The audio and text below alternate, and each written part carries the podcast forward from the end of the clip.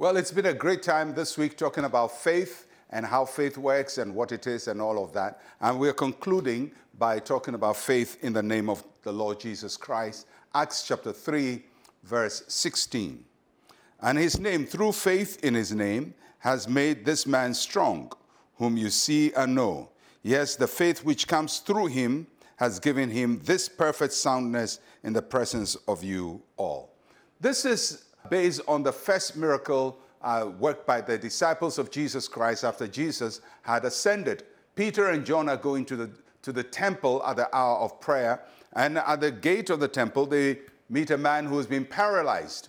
The man asks for money. Peter and John give them the name of Jesus, and the man gets up, is healed, and walks and leaps in the temple. People are amazed, and everybody's wondering, how could these Galileans who have come from Galilee, their master has left them, how could they be doing these things at this time? So people are really flabbergasted by this miracle, and Peter now has to explain how the miracle happened.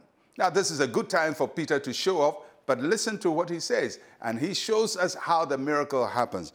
He says, first, that it is through the name of Jesus that this miracle happened. So what lessons do we learn from Peter? First is that for us to use our faith or to see the power of God, we must know the power in the name of Jesus. There is power in the name of Jesus. The name of Jesus is powerful by itself. When Jesus rose from the dead, he had a name that is above every name, that at the mention of his name, every knee bows. So the name of Jesus is powerful, and you don't need to give the name power. It's powerful by itself. Its power is not based on how you shout it. Its power is not in the name of what you add to it. Without adding anything to the name of Jesus, it is powerful by itself. But Peter goes beyond just the name of Jesus. He talks about faith in the name of Jesus. Though the name of Jesus is powerful in itself, we must have faith in it. It's like having a key that can open a door. The key can open the door, but you must have faith to use it. Otherwise, you can hit the door and punch the door because if the key is too small, and you may think that, a small key cannot open a big door. The same way, many times we think, faith is too simple. You want to add a little oil to it, and a little water to it, and a little handkerchief to it, and a little something to it, and we add all kinds of things to it. But the name of Jesus is powerful. All you need to do is believe in the name. So anytime you pray, you say, in the name of Jesus, you must have faith in the name. Not faith in yourself, not faith in your pastor or your church, but faith in the name of Jesus. So the name is powerful by itself. We must have faith in the name. And thirdly, we must speak in the name of Jesus. If you have faith in the name of Jesus, then you must verbalize it.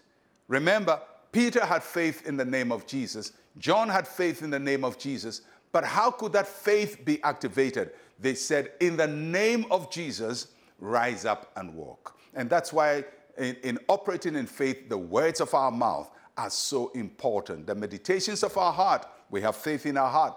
But the word of our mouth, we must declare it.